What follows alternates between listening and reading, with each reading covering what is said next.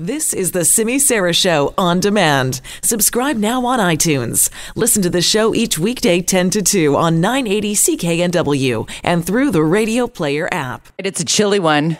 yeah, punny, right? Uh, our hot question of the day is snow day for all schools in the lower mainland, in Metro Vancouver and beyond, Fraser Valley. Basically, you're more likely to have your school, whether it be public, private, elementary, secondary, or post secondary, closed today. If yours is open, I'd be shocked.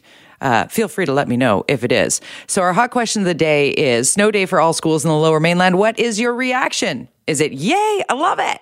Or I'm stressed, I need childcare? Or, meh, I'm unaffected.